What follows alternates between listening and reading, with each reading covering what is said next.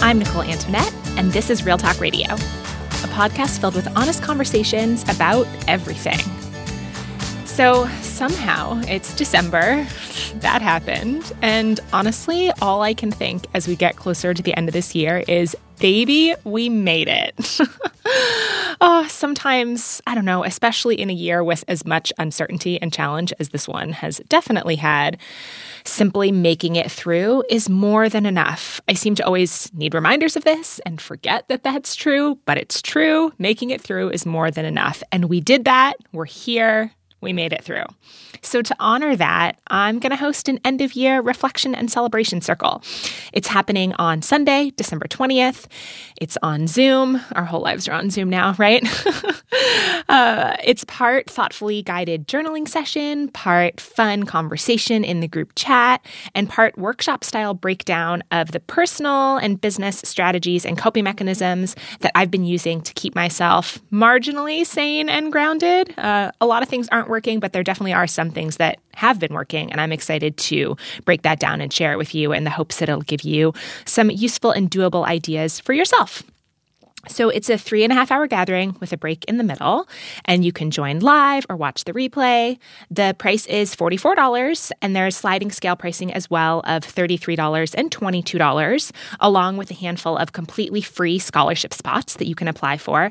And 5% of ticket sales goes directly to the Okra Project. You can check out more details at NicoleAntoinette.com slash workshop. And if there are still spots available, spots are limited. So depending upon when you're listening to this, if there's still spots available. You are totally invited to join us. It's going to be a super casual and fun event. You know, come as you are, messy hair. There's a good chance I'll be wearing my fluffy robe. pants, I don't know what pants are. It's 2020 and I'm not wearing pants anymore. So hopefully, this uh, afternoon together, well, maybe morning, evening, depending upon what time zone you're in, will leave us all feeling supported and uplifted and really with a new understanding of what this year has meant and where we might like to go next. So that's NicoleAntoinette.com slash workshop. And in the meantime, let's get right into today's episode.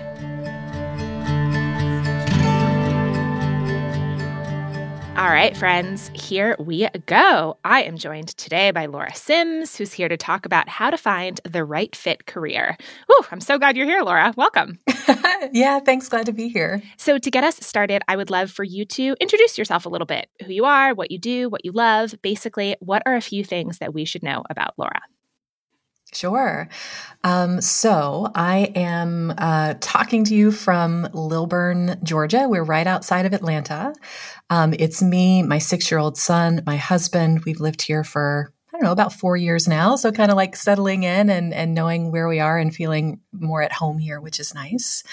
The work I do is all around helping people figure out what is the right meaningful career for them.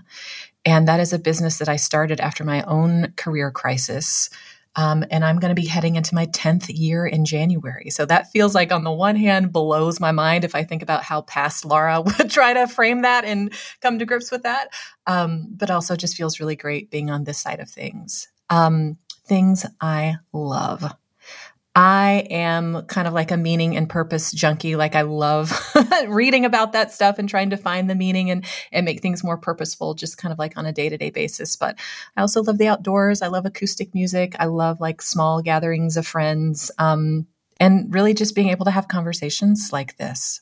Mm, 10 years in business. Congrats. Yeah. Thanks. Yeah, I'm approaching 10 years of sobriety, which obviously is not the same thing, but I've been thinking about decade long milestones and just how uh-huh. wild an amount of time 10 years can be. Like, what can actually change in 10 years? I was listening to some podcast, and the, the person was saying, We're so bad at predicting what's going to happen for us. And if you ask someone like, tell me about the past decade, they're going to say like, oh, all these crazy things happen and I never would have expected. But if you say, tell me what you think the next 10 years are going to be like, they're like, oh, they'll basically be doing the same thing that I'm doing now. Like we just don't really have an imagination for the twists and turns that are coming up. Um, but yeah, looking back is definitely interesting to see how we got here. Mm-hmm. Well, I mean, and I think that's really relevant for what we're going to be talking about today because if I think back at periods of time in my career, both, you know, being self-employed and before that, there were definitely moments of despair, of feeling like I really don't like what I'm doing, or this isn't the right fit for me, or it doesn't feel good, and not being able to see beyond that feeling and sort of that. And I'm sure everyone can relate to this. Maybe it's not related to their career, but just that feeling of, oh my God, are things ever going to get better? What happens if I feel like this, you know, forever? And to be almost like short sighted. Sometimes I feel like the pain or the despair can make me short sighted and feeling like, you know, I can't see past this current week or this current month. But then, like you said, now when I look back, whether it's in terms of friendships or romantic relationships or a career, I can see so much growth that I never would have been able to imagine for myself during those periods of despair. Yeah. And I'll say, I think one perspective that my work has given me you know, I can look at my own experience. And again, like you're in the situation and you feel like, oh, is this ever going to change? Am I ever going to get out of this? But having worked with so many people on the career change stuff at this point, I kind of have this meta level view of here's the emotional trajectory. Here's like the landscape that people go through. And it's been really reassuring just personally to say, oh, there's almost a predictable pattern to the emotional roller coaster, you know, or journey someone goes on when they hit one of these big life bumps. And the sign, you know, the fact that they are feeling despair or they're frustrated, um, that's actually not an indication that they're failing or things aren't going to work out well. That's an indication that they're on step two. Mm. Right. And then if they keep going, like it's also very predictable where this can end up. And so that has helped me not only, I think, help give a framework for people I'm working with and say, like, you know, if you're feeling this way, it's normal. Right. But also for me, when I hit those moments personally, to be like, oh, yeah, like I'm in step two of the thing. And if I just keep going, I, I'm not going to stay here forever. Yeah. I love that. So, what got you interested in this question of how to find right fit work? Because you mentioned that it started from your own personal experience yeah personal crisis really. I mean i don't I, I, didn't have like a an interest in this until it just blindsided me in my own life. Um, i had been working as an actor which is something that i mean i was not one of these kids who's like i'm going to be an actor when i grow up. I kind of like did a hail mary my senior year of college and with a history degree decided i was going to go have this acting career and was kind of pulling it off um, you know, I had gone to graduate school eventually. I had moved out to Los Angeles and I was like, you know, not like my face was on a billboard. I didn't have my own show, but I was a working actor. And that itself was such a dream come true. I mean, just I, again, like a past Laura would never imagine that I'd be able to be on a show like this or I'd be able to work with actors like this. And so just like the adrenaline of that and the achievement, you know, kind of orientation of all of that, like when's the next thing going to come and how can I kind of move up the ranks and all of that was exciting and, and fulfilling to some degree. But I just got to a point where even after I would book a show that felt like, ooh, this is an accomplishment or this would be impressive, you know, I'd kind of get done at the end of the day and go, did this matter? You know, like I just spent this amazing day on set. I worked with these great people. I felt proud of my work. Did it matter?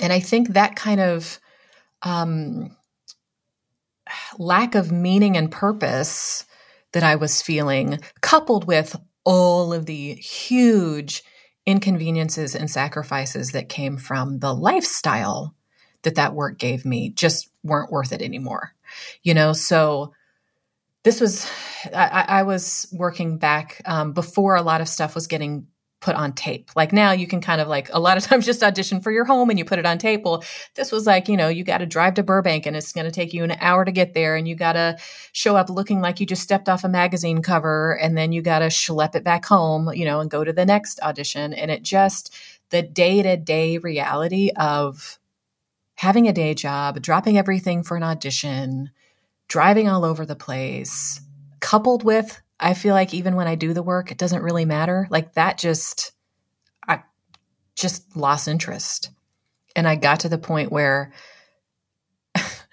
I, knew I was in trouble, where I could see that my agent was calling and I would be like, oh no. Hmm. When there was a time when just the idea of having an agent would have been like, remarkable, unthinkable dream. Right. And so I got to this point where I don't even want to go on an audition. Like I'd kind of like to do theater with my friends, you know, but I don't really, I'm not interested in the business of this. I'm not interested in this being the way that I make my living. And I had no plan B. Yeah. Like I had no backup plan. Did I tell you about my history degree? Right. Like I really I didn't have, you know, and because I had been doing temp work, you know, I might work somewhere for 6 months and move on to another temp job. I didn't have a fallback. And that was intentional by the way. Like actor Laura was like, it's this or nothing. You know, and so I had really I had really gone all in. Um, and so I didn't feel like when I when I was doubting and questioning, should I do this? What comes next? I didn't have a clear backup plan. Yeah, and that the the fear or I guess at periods of time where I have been there, it was definitely a really terrified feeling of this thing that I used to want so much that was, as you said, about having an agent, right? Like the biggest, wildest dream come true. Then when you don't want that thing anymore, for me, it's been not only fear, but also some shame around that as well of what's wrong with me that I can't be happy with this thing that's that is so many other people's dream and that used to be my dream. And that it can be like a really complicated emotional space to no longer be satisfied by something that you used to really want. Absolutely. And because I had built so much of my life and even my identity around being an actor, I was afraid to talk to my friends about how I was feeling because I didn't want them to think Laura's a quitter, Laura's going to be leaving the industry, shouldn't recommend Laura for things, can't talk to Laura about this anymore. So I even felt like my closest friends, even, I felt ashamed and fearful about talking about I think I think I might be done. Because it just it seemed unthinkable to say out loud. Yeah, I, I, also, I mean, we're talking about this through a context of something that you did used to really love, but I'm even thinking back to jobs and stuff that I've had that I never really loved it, right? I did it because that's what I had to do to, that was to make money at the time. And I think that a lot of folks can relate to that as well. You do what you have to do. And sometimes too, I had the guilt of, well, at least I'm making money. Again, what's wrong with me that I want to walk away from this opportunity when other people are unemployed or where I've previously been unemployed? There's just like so much emotional stuff that goes along with, you know, your own judgments of yourself. Like you said, potentially not being able to talk to like friends or people that are close to you. There's just a lot of stories and narratives around sort of what work should be, what it can be, what it owes us, what we owe it. There's there's a lot there. Yeah, and I think too, you know, being a creative in a creative field, there's also all this mythology and baloney around like it don't only be an actor if you can't do anything else. And it's going to be hard. Are you ready for it to be hard? Are you ready to live in a box? You know? Um, i hope you're prepared to be you know good luck waiting tables. Like there's all that stuff. So there's also, it's like almost, oh, I, I want to prove these people wrong a little bit. And then like I remember one of my best friends when I was kind of like opening up that, hey, I'm going to leave Los Angeles. I don't want to do this anymore. And she was like, Are you sad to leave your dreams of the red carpet in Los Angeles? And I was like, You I've never, never felt so misunderstood. Like I didn't, I didn't do this to be on a red carpet. Like I didn't do this because Los Angeles glitzy, ritzy stuff. Like I, I, I did it for the work, right? I'm like, I, I love the craft. I love the communion. I love the community of people. I like who I am when I do this. And like just the misconception of even why I was in it to begin with was weird to hear on the backside when I was leaving it right? And so I, I think definitely hearing um, those messages from just society or from the people who who care about you can be challenging. But then there's this whole other layer of just your relationship to yourself, you know. And I know for me, I really struggled with the identity aspect of if I'm not an actor, who am I? Yeah, giving yourself permission to change in that way. Right, right. Yeah. Yeah, definitely. Especially, yeah, like you said, when it has become not just, you know, a way to earn money or to spend time, but a deeply ingrained part of your identity, then you know walking away from that something that i i think about a lot and that comes up on this podcast a lot is the idea of how do we walk away from something that's good but not great oh yes and that oftentimes it can be easier to walk away from something that's really awful because uh, at least it has been for me in periods of time where I felt like, you know, this couldn't get any worse. Obviously, of course, it always can get worse, but there's some kind of like fuck it freedom in that of like, well, I'm just going to leave because whatever else I do is not going to be as bad as this. Whereas something that's good or that's working well enough, right? You're still making money. You're not actively miserable. It's not oppressive. It's really easy to talk yourself into staying. Absolutely. And I think that may be one reason why it took me, it feels like it took me forever to just finally say, I'm done you know, and I don't want to do this anymore. I really tiptoed out of it. And, you know, I won't tell my manager. I'll just stop being very proactive and I won't tell my friends. I'll just, you know, stop auditioning for this kind of thing. And, um, because it wasn't awful, but it wasn't, it also just wasn't fundamentally what I wanted and it wasn't enough. Mm-hmm, mm-hmm. Yeah. So I think that's another part of it is being able to make peace with letting go of something that's okay, but is not right anymore. Yeah. I'm interested in you know personally what what you did next right like what the bridge is between feeling like this isn't the thing for me anymore and then you know kind of getting into what you're doing now what that it looked like to kind of cross that bridge particularly because it sounds and obviously correct me if i'm wrong it sounds like what you knew was not this but you didn't know what next right. and like that that also can be really challenging of i know that this isn't the thing and this doesn't feel good but how am i going to leave this thing if i don't know what i'm leaving it to go toward and honestly, I think that valley is the most uncomfortable part of for me and, and I've seen for others for the entire career change process. I, I'm I'm ready to say not this. And now I'm just in no man's land because I don't know what comes next.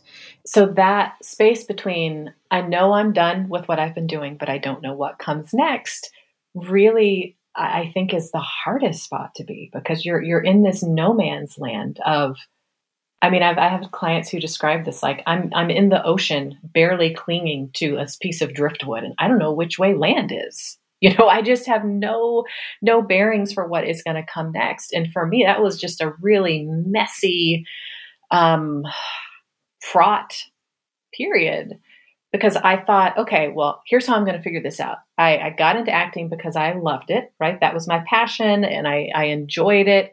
So I'm just going to find something else I love and that'll be it. So I thought maybe that thing could be web design. You know, I had I had my Mac. Um, I, I, I had what was it called? iWeb. Um, so maybe it's going to be web design, you know. And I, I kind of played around designing some sites on my own, and I thought, you know, I think I could make a make a thing of this. I'm going to offer to design something for a friend to see how I like working with someone else, and I did that and hated it. I discovered that I enjoyed bringing my vision to life, but was not so interested in bringing someone else's vision to life. So I scrapped that and then I thought, well, maybe I'll be a um, maybe I'll be an acting teacher and I had gotten a call from my my graduate school. They were looking for someone to come fill in for a professor who was going to be on sabbatical um, to teach to teach graduate school for a semester. And I thought, how awesome will it be? I loved school so much. I'm going to go back and be on the teaching side of things, and and did that, and thought, gosh, maybe I need to go, you know, get like a certificate that's going to make me more competitive in the academic market, and was was kind of leaning towards that direction, but just, you know, kind of got cold feet and pulled the plug before following through on that because I just didn't think ultimately, although there were aspects of that that were a good fit, um, I just didn't really see myself making a home in academia for that long. So I dropped that, you know, which sends me like looking at Craigslist and seeing all these jobs that are, you know, kind of minimum wage, must love answering phones and multitasking. And, you know, I'm thinking, I have no other marketable skills. I'm going to be responding to Craigslist ads and answering phones in the front of some office until like my soul is crushed. I just was very um I'm not even discouraged is the right word. I mean just completely disheartened about what my future was going to hold because I felt like I know I'm a capable person. I know that I I know that I can do things. I know that I'm smart. I just don't know I don't know where to channel that. Hmm. And I felt like if someone could just tell me what I'm supposed to be doing, I know I could go do it. Like I'm not like I moved to Los Angeles and did the and like and did the actor thing. Like I know I can go for something and I'm gritty enough, but I just don't know what to do.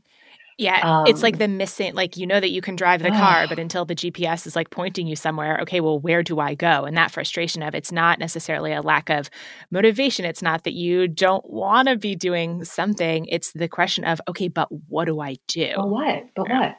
Right. So for me, the real turning point was been thinking about this for months and months and months and doing these little experiments with things to think it was going to be the right thing. And finally, like I, I, remember this so clearly. I was in our little guest house we were living in in Los Angeles. I was sitting at my desk and I pulled out a sheet of paper and I made kind of this grid on it. And I thought, okay, what are these things that, that I have been really attracted to? Acting, teaching, web design. What do those things have in common? And I, I started thinking instead of, you know, what, it, what are the things that I love? What are the activities that I love? And I started thinking about why do I love them? Why am I drawn to them? What about those things is satisfying for me? And when I started to look kind of below the surface, that's when things got really interesting. And it just, it just shifted how I thought about my career. Um, so it was much less about what do I love and what do I do, and much more about what is my motivation and and why are these things a spark for me? Mm-hmm. Mm-hmm. And that eventually led me to okay, I'm going to start my own business. I'm going to be helping creatives. I'm going to be helping other people figure this stuff out because I got out of that. You have to do what you love. Like that's what I had done. That's what I thought I had to do. And when I kind of got out of that mode, um, that's when things really changed for me. Yeah, yeah. Okay, so let let's dig into this. How do you understand what constitutes right fit work? Like, how do you think about that? I actually came up uh, several years ago like i've got to i'll give you my my five point working definition okay? Because i discovered early on working with people one of the first challenges we ran into is we were talking about meaningful work but we were talking about completely different things. Like we didn't have a shared definition of what that was or even what we were working towards. So I thought we were working towards this thing over there, and they're thinking, oh, I just need something that'll make me happy. I just need something that'll pay the bills that I don't hate. I just need, and so here's here's here's my framework. Five things. Number one, it's got to allow you to contribute in a way that's meaningful for you. So these BuzzFeed, BuzzFeed lists, it's like the top 20 most fulfilling careers. No, um, there's no career or field that is inherently meaningful. It's all about a person's personal connection to purpose, right? So I would not just say, Nicole, you ought to go be a nurse because that's meaningful. Like if you don't have a connection to that, we got to toss it, mm-hmm. right? So it's got to have uh, contribute in a way that's meaningful for you. Two, we want it to um, to use your strengths, you know, so that you're doing activities throughout the day that are things that like you're in your sweet spot, you're able to get in flow, you feel good while you're doing them. Three, it's got to be able to support you at the level that that you need in your life. And that's really subjective. That's also not saying, you know, it has to make $50,000 a year or it has to make $120,000 a year. I mean, it's really up to each person's stage in life, their their lifestyle and their their savings goals and, and kind of their aspirations. Number four, it's got to support the life that you want to have. You know, if um, if someone wants to have a nomadic lifestyle, well, your job needs to support that. If someone wants to put down roots and, and buy a home and have five kids, then it's got to support that. So whatever your your life dreams and goals are, we want the work to support that instead of compete with it, which is what kind of more traditional work we we end up seeing. And then really the fifth element is is harder to put your finger on because it's more of a feeling, but really ultimately we want it to feel like you're at home. That you can be you, that you don't have to put on an act, you don't have to perform, that you just are you're in your own skin doing your thing and it feels like home. Yeah, what you just described sounds really lovely. All of those five things. Right. That's the dream, right? That's it. Yeah. So I'd love to talk about something that I've heard you share before, sort of the advice for folks to ditch their passions and start with purpose. And you've you've touched on that a little bit, but um, will you go deeper into what that means? Sure. So I think a lot of us have been taught follow your passion, right? Just if you love it, the money will come. Do what you love. And and I will say if that's working for you, keep doing it. Like I'm all about let's do what works.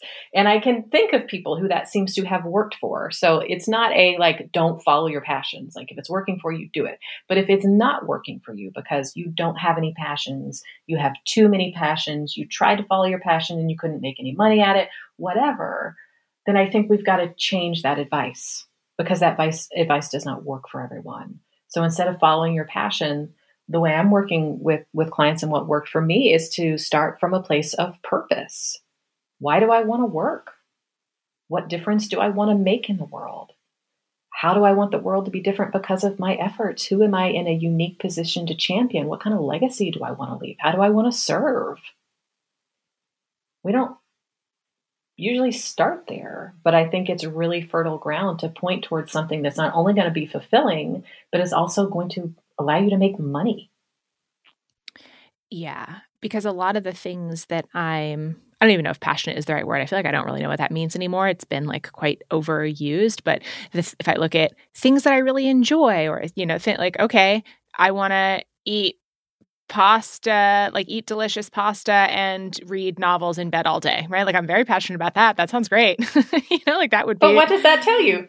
Right? Like you asked me at the beginning of this conversation, what are things I love? Well, I love being outdoors. I love, you know, collecting acorns. I love building a fire outside. I love reading novels under the covers and having a like what does that tell me? That that doesn't that doesn't help me actually choose a career path except in situations like you said if if that really does work for someone but i right. i feel that that is most likely to be an outlier and i say that as someone who has monetized personal passions quite a bit yeah. you know in earlier iterations of my career and i stopped doing that because it felt like a cage almost. I think about it, you know, in terms I did it with running, I've done it with other things and it's not that those were bad decisions. It's not like I really enjoyed it when I was doing it. It was certainly helpful and useful for people who are interested in that same thing, but what happens when you're no longer as interested about that thing? And maybe that doesn't happen for someone. Maybe, you know, running is their lifelong passion and they want to coach runners forever or help people forever.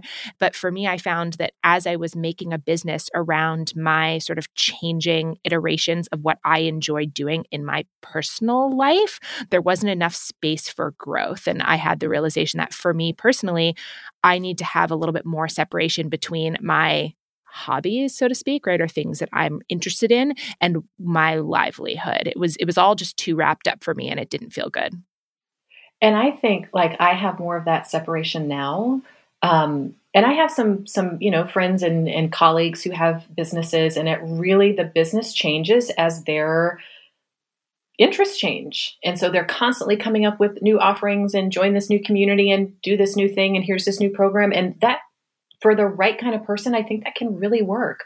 I don't I don't want something for me that is that changeable and dependent on just what I happen to be into at the time. I want to be able to have a new hobby and nobody on Instagram knows about it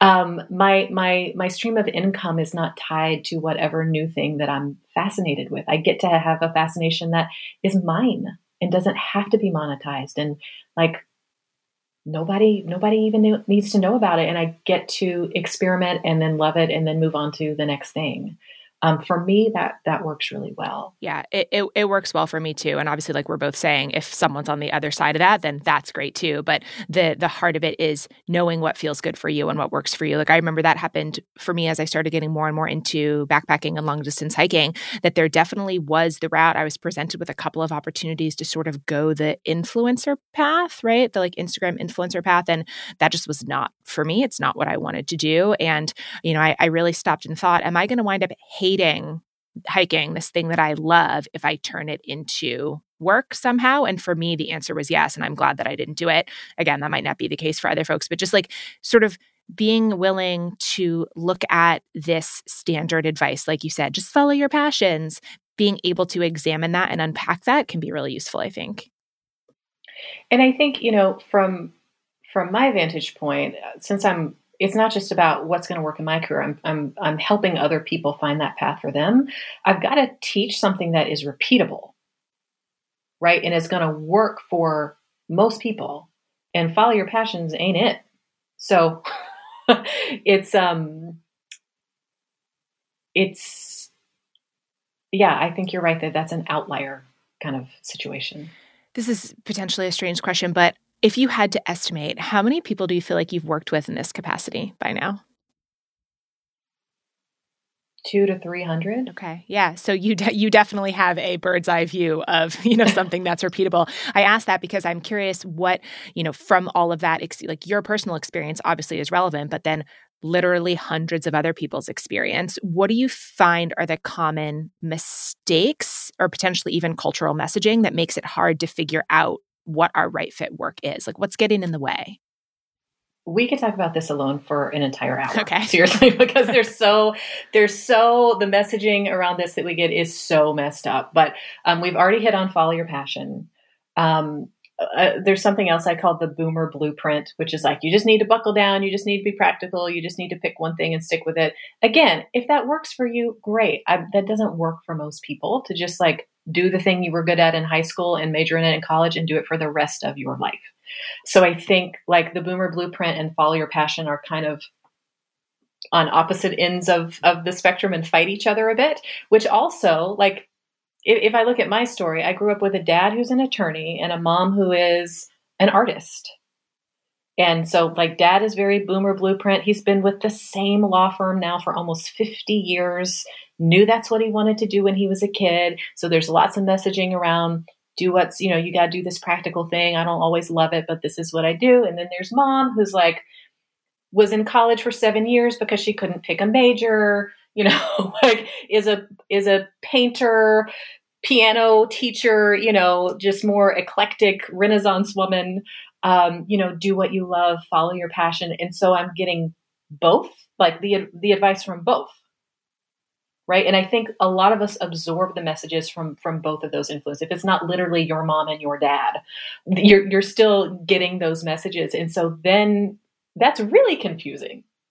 It's not even that you're being told one way to do it. You're being told opposing ways to think about this and then we get you know like i think influence from our educational system which is very linear and things live in different boxes and history's over here and math is over here and science is over here and you kind of like pick one thing and you stick with it. You know, I think there's like messages from spiritual community around finding your calling and looking for signs and like it just there's a lot of different voices and competing messages and the the thing about so many of them is they're not actionable or they're not repeatable right? And so that's where I really wanted my work to be able to step in and say, okay, it's nice to have all these theories floating around, but when you're sitting there with another human being who is in distress and can't figure it out, what are the actual steps they need to take mm-hmm. so that we're not in a loop of, I'm just going to go, I, I, I, kind of give up on the career stuff, so I'm just going to go take a lot of bubble baths to make myself feel better. Or I'm going to kind of give up on the career stuff, so I'm going to make a lot of uh, do a lot of hobbies, but still at the end of the day feel too drained to do my hobbies because my day job is exhausting. Right? So um, ultimately, like there's all these little band aids we put on it. There's all these different influences and voices, but at the end of the day, you've got to be able to know what steps can I take to actually facilitate this change. Yeah, so I'd love to hear a little bit, I mean, because I definitely want you to share some of those actionable and repeatable, tangible steps. That would be great. But sort of before that, I'm interested in in hearing if you've noticed any commonalities of like steps that folks take that they think will work, right? Like what are the approaches, like the common approaches to solving this question of what's my right fit work? What should I do next? That like seem to make sense, but that don't actually work. Mm-hmm.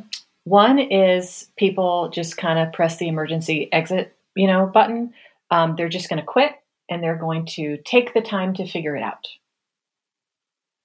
Um, as if time is the big thing that is keeping them from from being able to figure this out. So I've worked with people who have quit their jobs or they've gone on medical leave or something. They're going to travel, they're going to volunteer, they're going to kind of experiment, they're going to journal, they're going to use this time to really get to know themselves and figure it out. Yeah. I don't really see that work. Hmm. That's interesting. Um, yeah. Will you will you share? I know you share. I think you shared this on your blog. The chocolate cake analogy. Oh my gosh, if I can remember how it goes. Yes. Okay. so um, the, the the time fallacy. Like if I just have enough time, I'll figure it out. So imagine that you want to make a chocolate cake, but you've never made one before. So you go in the kitchen and you're like, well, I know there's chocolate.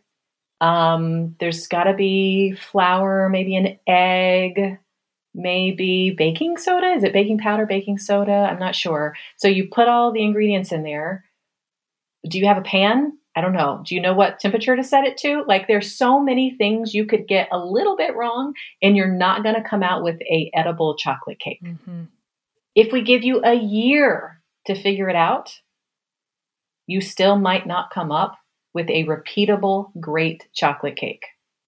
So we can give you a lot of time in the kitchen but if you don't have the right ingredients, if you don't know how to preheat an oven, if you don't, maybe you don't have an oven, like if you don't have the right tools and the right um, understanding and, and baseline knowledge of baking, you're you're gonna make like a gross chocolate puddle mm-hmm. yeah. of stuff, right?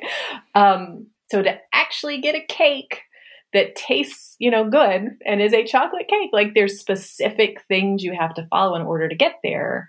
Um, and having more time to experiment doesn't necessarily yield a chocolate cake. Yeah. Yeah. I mean, I feel like that is such a common potentially misconception of if I if I just had more time. And like you, you've said this multiple times that you know, but if this is working for you, right? We probably don't have to keep giving this caveat, even as I'm just about to give the same caveat. That you know, for me, I took two months off work this summer. A little like two month sabbatical was the first real proper proper time that I have taken off from work in like literally 15 years, which is a whole other conversation. But uh, it was exactly what I needed because the question that I was trying to answer was much smaller. It was, first of all, I just needed time off. It was, I was really burnt out. I had overworked myself in a couple of different areas. I was doing some things that didn't feel good anymore, and I needed a break. And then to be able to have some s- space away from the work to answer some really specific questions about what I wanted to do next with the business. And for me, that was super useful having the time and then also having, like you said, some tools and skills and people to talk to and stuff to, to figure out what's next. But like just the time alone at earlier iterations of my life wouldn't have helped. Right. And I see this too with a lot of new business owners are like, oh, if I could just quit my job and I had more time, my business would grow so much faster. My business wouldn't have because I didn't know what to do to grow it. You know, so I don't think more time necessarily um, is always the answer for figuring out your career, starting your business. You've got to know how to use that time. Yeah. Oof. Um, yeah. That that's a really good reminder, right? Because, but also I think that we can get blocked by the that umbrella assumption of time is absolutely the problem. And sometimes time is the issue but like you said we it's easy to latch onto the idea that a lack of time is an issue and that can kind of cover up whatever you know the lack of a recipe so to speak. Right mm-hmm. right. Okay. Anything else other than sort of that lack of time fallacy or if you know i only had more time? Yeah um taking time off other other things people will do is they will try to figure out like they'll want to maybe I can stay in my job but just take on other responsibilities or maybe I can stay in my job and they'll give me a new project. Which I mean these things on the surface make sense. So it's not like if people are doing this like haha you fool you know like these are these make sense to try to do these things right? Um, so they will they will try to take on more responsibilities at work so they can maybe like get a little more satisfaction they can be stretched in a new way.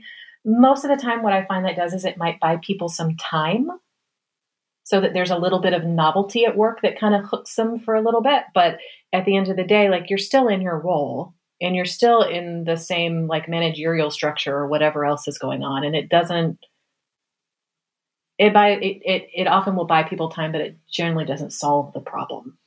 Yeah, and sometimes, like you said, be, like needing to buy more time, or it makes a lot of sense to smart to start with the smaller changes right? Like why right. why burn everything down if the 5 or 10% change actually does wind up being enough? So, I guess from here there's a couple of different ways that we could go, but do you want to share what you feel like are some of the those actionable and repeatable things that do work, like what the strategy is for figuring it out? You know, I think you've got to have a, a strong foundation of, of being uh, you don't want to just blindly like start pushing buttons right? And, and, and twiddling knobs. Like there, there really needs to be a foundation set of how did I even get here? right? What did I, what choices did I make? What, whose advice did I follow? What messaging did I absorb that led me to this problem in the first place?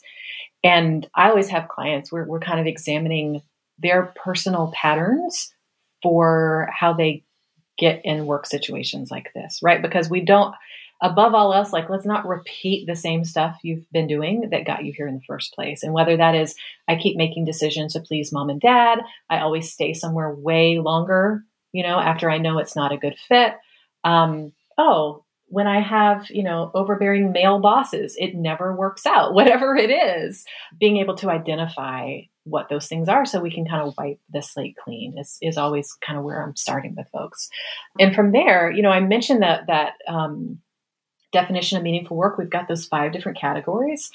Being able to kind of move through those different categories and identify, okay, if we're talking about work that allows you to contribute in a meaningful way, what are things that are meaningful to you? What do you connect with just on a personal level so we can start to understand who you feel connected to, who there's a warm place in your heart for, what needs of others can you perceive and you'd be interested in, in helping people make progress towards that or solve those kind of problems and really be able to go kind of in a methodical way through those different categories and assess how do I relate to these things? You know, what do I have to give and what do I need in return? You know, in order to keep all of this grounded, one of the things I, I have my clients do is create an income range. It's great if you want to go be a nurse or you want to be a, a musician or you're interested in being a marketing, you know, specialist. But let's look at the real numbers of what you need to live in your life because if it's not going to help you reach that, then we got to go back to the drawing board. So really it's it's being able to collect the criteria from these different areas and use that criteria to come up with and evaluate options rather than starting by let me list all the job titles that I think I might like to do or let me, you know, go to my college's alumni website and look at all the things that someone with my major can do or let me make a list of stuff that I thought I might want to do when I was a kid.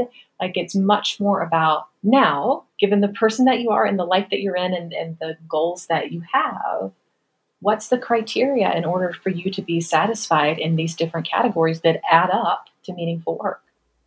This feels very comforting, just the like methodical nature of this, because it's it can be such an overwhelming question that almost seems like it requires some kind of magic and alchemy to you either you know happen upon the right fit answer for you or you don't and if you don't oh well you just like try this string of other things and being able to and it's it's almost like I'm hearing you describe a problem solving tactic, right? Or or like a, a puzzle that the question to be solved is what do you need in terms of these different like categories or buckets or criteria? And then, okay, like starting with the data, I don't know, it seems like very comforting to me. I find it comforting because there's, you know, like I, I can't help everybody. If someone just wants to climb the corporate ladder and they don't care how they do it or what they're doing, like I'm not not going to be your person, you know? If someone just wants to be creative and, you know, express themselves and they're not interested in doing that from a place of service or they don't care how much money they make, like I'm also not your person. That's not really the the um, like framework that I'm that I'm working within, but for the for the person who's like I want to do something meaningful, it needs to support me, you know, I want to feel good about the work that I'm doing. I want to um, you know, make a difference like yeah, we can break that down into what are the what are the things it takes to have that kind of career and use that to build into what are the best options for you. Mm-hmm. And even from there, I mean, sometimes there are competing pieces of criteria. You know, um, people again, we're messy. We we have contradictions. So what do we do when there's a contradiction? Well, like there's even like a way to assess, you know, making a decision when the decision is difficult, and I'm going to be choosing between more stability or less pay, or I'm going to be choosing between less autonomy for more freedom in this other area. So, um, you know, there still can be some some difficult decisions to make, but at least there's a framework for analysis in making those decisions, so that when everything is said and done, you can be like, okay, I looked under every rock, I asked every question, I'm aware of the trade offs that I'm going to be making them. I accept, you know, those trade-offs and I'm I'm ready to go. And then you just don't have to second guess and question and be in that that doubt of valley. I mean that that valley of doubt yeah. anymore. And for me it's also involved accepting that even the right fit thing, I'm not going to love it 100% every second of yeah. every day. And like I think that there can be some some misconceptions with that too. I want to dig a tiny bit deeper on what you just shared about the competing criteria because I think that's interesting and I'm obviously aware of the fact that you know an entire framework and 10 years worth of work you know that you have been doing cannot be boiled down to one thing. So obviously i understand that. But could you give an example of something that might help evaluate that competing criteria? I mean i think in in the most simple way it comes down to knowing what matters most. Right? So something that i will that i do regularly and will have my clients do is you take out a blank sheet of paper, you write at the top what matters most, and then you answer the question. And so when we're talking with career criteria, instead of looking at 50 data points or 30 data points, eventually, if, if we're in a tough decision making spot, we start to narrow it down to five or three or one. And that may mean that you're you're trading some other stuff um, you're you're saying no to some other things that were important to you but at the end we want you to have what matters most right? This is not about let me make a wish list and then i go get everything on my list. It's about let me get as close as i can to what i have said is ideal for me in terms of how i want to contribute the money i want to make the life i want to live. And you know, not all data points are equal. Yes. Right? Not all criteria is equal. So for you being able to say at this stage in my life, given that I have this kind of debt or this kind of responsibility to my aging parents or my children or whatever, making those decisions based on the real stuff going on in your life and what matters most being able to be honest with myself about the trade offs and sacrifices that I am and am not willing to make at any given point has been profound. And that, and not not just with work. With I thought about it a lot uh, right now at the, at the time of this recording. You know, I've moved out of my van where I typically live during the warmer months full time, and I'm I'm living with my partner and his dad in Massachusetts, kind of waiting out COVID and wildfires in Oregon and you know the winter and all of that. And moving here was definitely a kind of make a pro con list type of situation. I love where I usually am in Oregon. That's where a lot of my community is. And you know am I willing to go to a town where I don't know anyone else except the people I'm going to be living with? Socially distance means I really don't have any prospects for making friends. It's going to be cold, right? Just like listing out what am I willing to do this or not? And what really helped me is exactly what you're saying, identifying what is the top priority. And for me, it was sort of a tie between being as safe as possible and being able to do really good focused work especially after having taken a couple of months off and you know what is the environment that's going to allow me to do my best work? Okay living inside having really fast internet you know all of these different things that it was like abundantly clear that this was the right choice. I'm certainly sacrificing things to be here, but it was a lot easier of a decision to make once I was honest with myself of, okay, this comes first. And not this comes first forever. I'm certainly not going to live here forever, right? But at this particular season in my life, this is most important. And that it just like gave me a lot of ease in terms of being able to then trade off the things that you know, I definitely do miss, but feeling empowered in that choice has been really helpful. And I can absolutely see that being the same with exactly what you're saying in evaluating career criteria.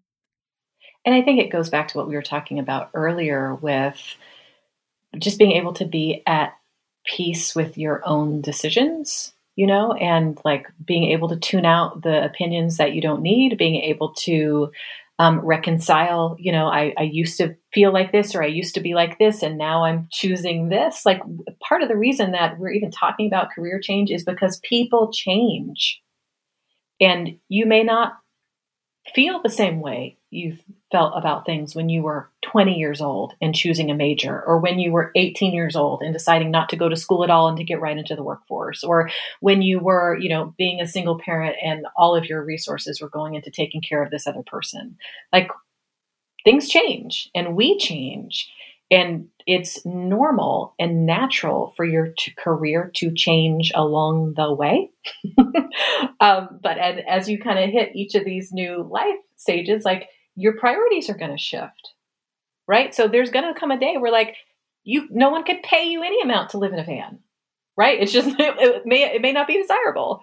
Um, or there may come a day where like there's no way I'm working with clients on the internet. I only want to be in the room and in person with someone. But for now, you know, like you you look at where you're at and what you need now. Normalizing change, right, is what you're yeah. talking about that I think is is so crucial. And I, I'm almost interested in like a collective turning down the dial a little bit of like lessening the sense of urgency and like the stakes around this question of right fit work because even during periods in my past i felt like okay i have to solve this puzzle and come up with the one capital R right answer. Not just the right answer for now, but what is going to be the right answer forever. And potentially that's a little bit of that, you know, boomer trap that you were talking about. If I need to put myself on the specific career path that I'm just going to continue to climb this one very narrow ladder, and that's the right and best way to be you know, quote, successful, whatever that is, and to actually normalize change. And I feel like with all of the criteria that you were talking about, it's like the the end of that sentence to me is for now right? What is enough money for now? What feels meaningful right now right? That that that idea that what's going to be right right now might not be right in 5 or 10 years. And that goes back to what you're saying about having a system or like that's repeatable. Well and that's what i tell my clients like you've got a now problem so we're going to figure it out for now. But i also want to prepare you to make another change in the future. So you've got a process to return to. So when something needs to change because your interests have changed, your priorities have changed, now you've met someone and you're blending your life with theirs, or you were relying on someone else's income and that vanished. Now what? You know, like it's it's not that you figure this out once and then you're done. It's knowing how to navigate this kind of change. That like that's such a huge skill set. And I fully expect clients that work with me. It's not like they're going to figure it out and then they're done forever. I expect that they will go back and use these tools five years from now, 11 years from now, 16 years from now, when something in their life changes because they've decided to change it or they have to respond to something that's completely outside their control. Yeah. What role do you feel like mindset plays in finding, you know, your right fit right now work, particularly for folks who might not feel confident about the options that they think are viable for them? I think it's critical. And I'll say that it's critical when paired with the right strategy. Like it's not just that if you just think happy thoughts and feel really confident, you're going to figure it out. Right? I don't want to bill personal development work or building your self worth or building your confidence. That is not the same as career strategy.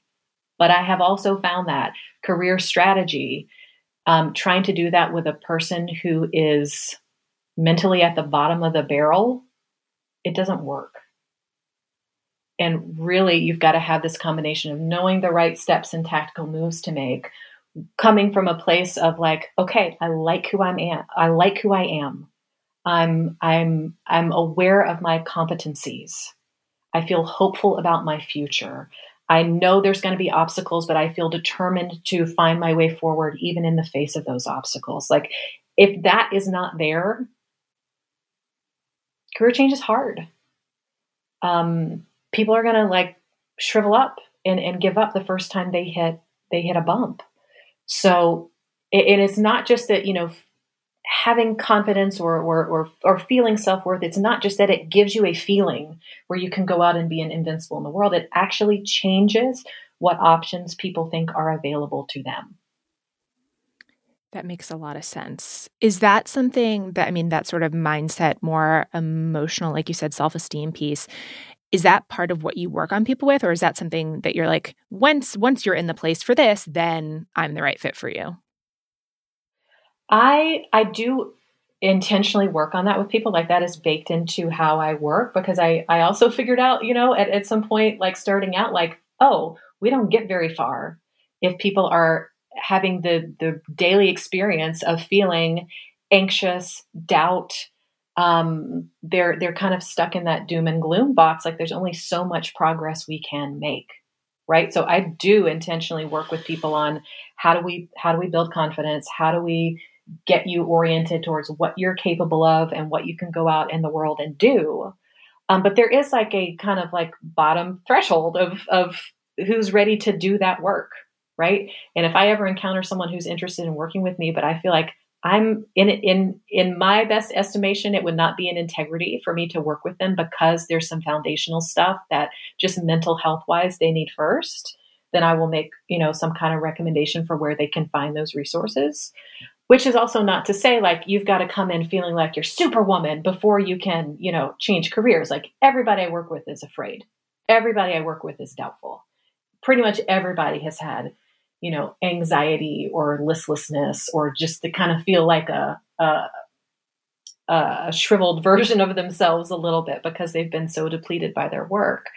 But, you know, if someone's like, I'm struggling to get out of bed in the morning, let's let's let's get your mental health in a better place yeah before you go trying to make this big change. I, I, appreciate that because it's it's very much the both and right? That it's not like this has this one thing has to be completely solved because is it ever completely solved? Right. i you know de- depending upon what's going on depending upon what your circumstances are if you're in a period of a lot of growth that type of stuff is maybe going to pop back up. Like literally yesterday i sent what can only be described as an sos message to my business coach that was basically like i'm drowning drowning in imposter syndrome. X, you know, like every time I try to work on, you know, X, this new thing that I'm working on, all I want to do is take a nap. I feel like, why would anybody ever, you know, believe me about this or be interested about this? Right. And uh, luckily they were able to send back some like very comforting things. But I had to step back and even remind myself that feeling that way doesn't mean that I'm doing anything wrong. It's just part of what happens when you're growing, when you're kind of pushing yourself to take up more space or space in a different way, or you're offering new things and a period of career change. You know, whether it's switching industries or switching jobs or even making pivots within your own business, that stuff comes up. I think in general, my view of myself is, you know, relatively healthy in the ways that you were talking about. And also, it doesn't mean that I don't feel so terrified like sometimes and that that it's it's like you don't have to wait until you feel like you said this magical superwoman in order for change to be possible. It's that that, that can happen like simultaneously. Right right. Yeah. One of the last things that I want to ask you about, well, two things, I guess. First, with everything that we've talked about, have you found that there are differences with these sort of guiding principles around right fit work, wh- whether it's self employment or more traditional employment? Like, do you work with people differently around that question? Not really. Yeah. I mean, I am not pro entrepreneurship over being an employee. I think either one can be a good fit for the right person. Really, it's just a, like if we're talking about criteria, whether you're self-employed or not is really it's just a function of what I would categorize as really circumstances and conditions of your work. Do you want to be the boss? Do you want to not have that responsibility? Do you want to have this freedom? Are you okay? Um, you know, being rowing someone else's boat. So it's it's certainly like one of the distinguishing things we talk about, but it's not. I, I think people sometimes come in thinking I have to make this big decision at the very beginning. Do I want to have my own business or not? And really, like we'll talk about that maybe a month in you know to the work that we're doing because it's it's it's a in the big picture of things like a relatively small piece of of what we're figuring out. And one is not necessarily better than the other and I have found that it is, you know, possible to be self-employed and be a terrible boss to yourself, yes, right? Yes. Like I said, I didn't take to proper time off for 15 years. So that's cute. That's a good look. You know, that it's the the self-employment is not the uh, ultimate saving grace that sometimes the internet has built it up to be. Mm-hmm. Yeah. So the the last thing I'm really interested in is this idea of how to balance what I would think of as dreaming big and then also you know, being practical, I guess both of those things in air quotes potentially, to land on realistic options that still feel exciting. Yes. Okay. So this is where I the mindset comes in for sure. And I when I'm also I, I'm not a big like mindset person. I don't talk about mindset. I don't I really think more in terms of personal resilience. You know, do you have the capacity to bounce back from a setback, to keep going in the direction that you were headed, or to change and, and pivot? So, kind of coming from that re- resilient standpoint, you know, I, I, I'm a firm believer that the size of the dream doesn't matter. It's really the authenticity of the dream. You know, not everyone wants to go save the world. Not everyone wants to have a New York Times bestseller and do a TED talk and, you know, have a million Instagram followers. Like a lot of people have real dreams that are meaningful to them that are small. So when it comes to dreaming big, I guess where I'm concerned is yes, there are external obstacles in the world. I, I want to make sure that people aren't setting up their own internal obstacles. So that whether your dream is huge or whether your dream is tiny, you are not going to let your beliefs about yourself or what you're capable of be what's going to stand in the way of that. Right? So so once we've kind of oriented the dream towards what's really, you know, in your heart, what you feel connected to, what makes you know, what what makes you feel um, alive and purposeful. When it comes to keeping it practical, that's why we got all this criteria. That's why we have an income range. That's why we're really assessing your your abilities. I know I worked with a client not long ago, and he said, you know, I think um, I think I'm having a, a limiting belief because what I want to do, I think I want to be a producer, but I have this limiting belief that I don't have the skill to do that. And I said, well, slow down here. I don't think that's a limiting belief. I think it is true that you do not yet have these skills to be a producer. Right? It's not a limiting belief that, like, oh, I just don't have what it Like, literally today, you don't have what it takes. Can you get there? Absolutely. So let's identify the skill gaps between where you are today and what it would take to be a producer. But it's a realistic belief to think that I don't have the skills to be a producer. It would be a limiting belief to say, I can't figure it out. I can't learn that stuff. Yes. Yes. That idea that it's not, it's not looking at the most ideal or dream thing, whatever the size of that dream is, and like, okay, I can either step fully into that right now or otherwise it's not going to happen. The idea of what you're saying, okay, can you figure it out? Can you we can all learn new things, right? Just because you don't know how to do something now doesn't mean that you can't learn how to do it, that you can't make steps in that direction. And that that element of practicality I think is a great reminder as is the what you said about uh, authentic dreams versus dreaming big that something could actually be what you want and s- sometimes i have to check myself about almost belittling my own dreams, right? That this story that if you don't want, you know, the New York Times bestseller and the TED Talk and the million Instagram followers, then you are limiting yourself, that you're not dreaming big enough. You're not giving yourself enough credit. You're not charging what you're worth, right? Whatever that means. And that I don't know, like I've almost talked myself out of things that I actually do want and that would be really the right fit for me right now. Maybe because I feel like they're not sexy enough by other people's standards. And I, I think that that's really worth unpacking of if the, once the honest answers to the criteria that you laid out, figuring out what enough is for you and being able to not continuously try to overreach for external validation or whatever the reasons are. I know that seems like really good advice.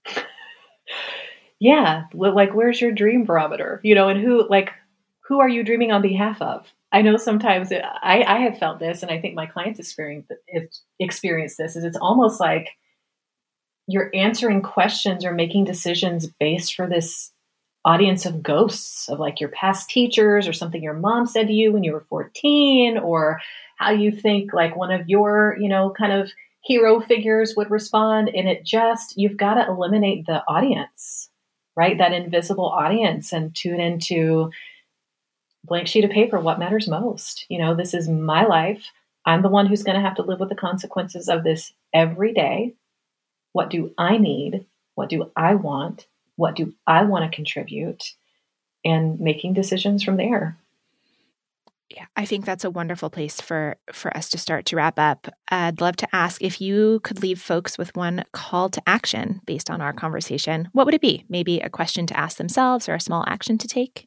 Try the what matters most. You know, get out that blank sheet of paper and write at the top and see what comes out. And we've been talking about that in terms of career, so you can think of it through that lens, but if there's something else that you are a decision that you're having trouble making, um, try that trick. And usually the the cream comes to the top of of what are the thing or the things that really are calling for and demanding attention. Yeah, what matters most right now? What are we going to prioritize? I love that. What's the best place for people to find you and say hi online? Do you have a particular favorite way to connect with new folks? Yeah, I am. I'll tell you, I'm not on social media a whole lot, but folks can find me over at my website, yourcareerhomecoming.com. I've got a great free training that will go more into the detail of like the strategy of how you figure this stuff out. And otherwise, um, every now and then I'm over on Instagram also at Your Career Homecoming. I will put links to those things in the show notes. Laura, thank you so much. Yeah, thanks. Thanks, Nicole.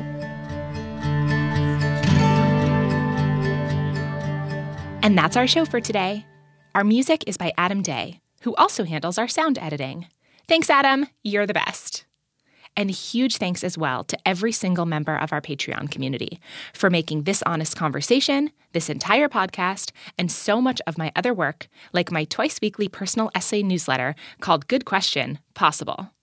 Your monthly funding allows me to keep creating resources and gatherings for folks who crave honest conversations, both with themselves and others.